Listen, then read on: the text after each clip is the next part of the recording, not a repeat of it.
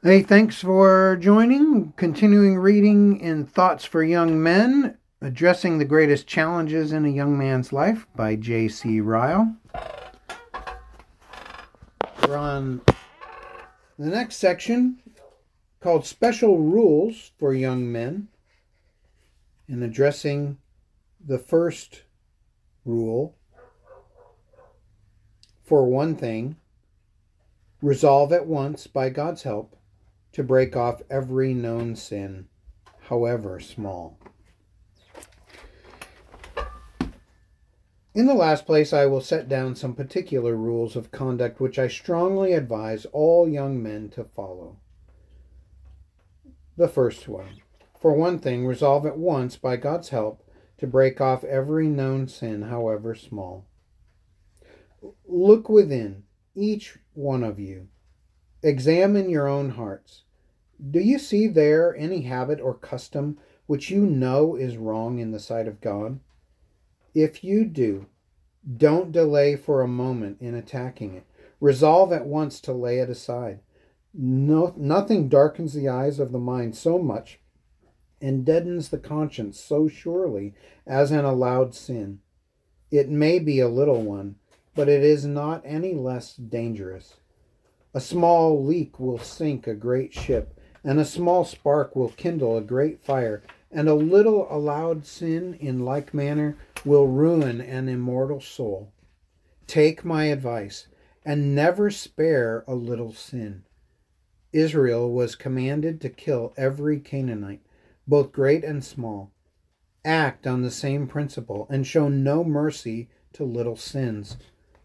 Well says the book of the Song of Songs Take us, the foxes, the little foxes that spoil the vines. Song of Solomon, chapter 2, verse 15. You can be sure that no wicked man ever meant to be so wicked at his first beginnings, but he began with allowing himself some little sins, and that led on to something greater, and that in time produced something greater still, and thus he became the miserable being that he now is. When Hazael heard from Elisha of the horrible acts that he would one day do, he said with astonishment, But what is thy servant a dog that he should do this great thing? 2 Kings 8:13. But he allowed sin to take root in his heart, and in the end he did them all. Young men, resist sin at its beginnings. They may look small and insignificant, but mind what I say. Resist them. Make no compromise. Let no sin lodge quietly and undisturbed in your heart. There is nothing finer than the point of a needle, but when it has made a hole, it draws all the thread after it. Remember the apostle's words. Don't you know that a little leaven leavens the whole lump? 1 Corinthians 5 6. Many a young man could tell you with sorrow and shame that he traces the ruin of all his worldly prospects to the point I speak of, to giving way to sin in its beginnings. He began habits of deception and dishonesty in little things, and they grew on him. Step by step, he has gone on from bad to worse, till he has done things that in at one time he would have thought impossible, till at last he has lost his standing, lost his character, lost his peace, and almost lost his soul. He allowed a gap in the wall of his conscience because it seemed a little one, and once allowed, that gap grew larger every day till in time the whole wall seemed to come down. Remember this especially in matters of truth and honesty. Be careful in even the least syllable spoken he that is faithful in what that which is least is faithful also in much. Luke 16:10. Whatever the world may like to think, there are no little sins. All great buildings are made up of little parts. The first stone is as important as any other. All habits are formed by a succession of little acts, and the first little act is of mighty consequence. The axe in the fable only begged the trees to let him have one little piece of wood to make a handle, and he would never trouble them any more. He got it, and then he soon cut them all down. The devil only wants you to get the wedge of a little allowed sin into your heart, and you will soon be all his own.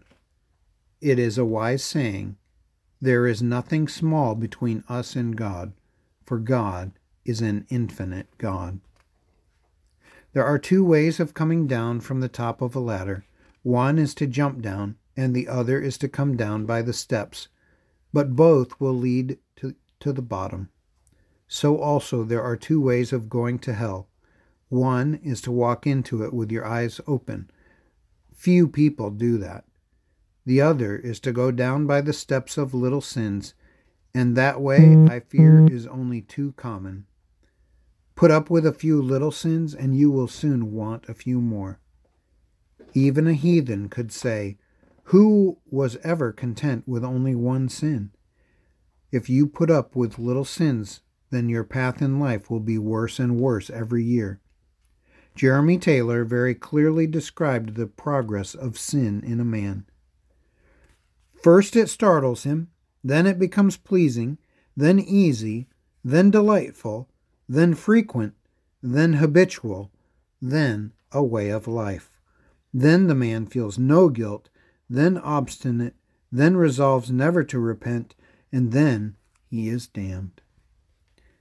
Young men, if you don't want to come to this, remember the rule I give you this day. Resolve at once to break off every known sin. Love to my West Coast Wilsies.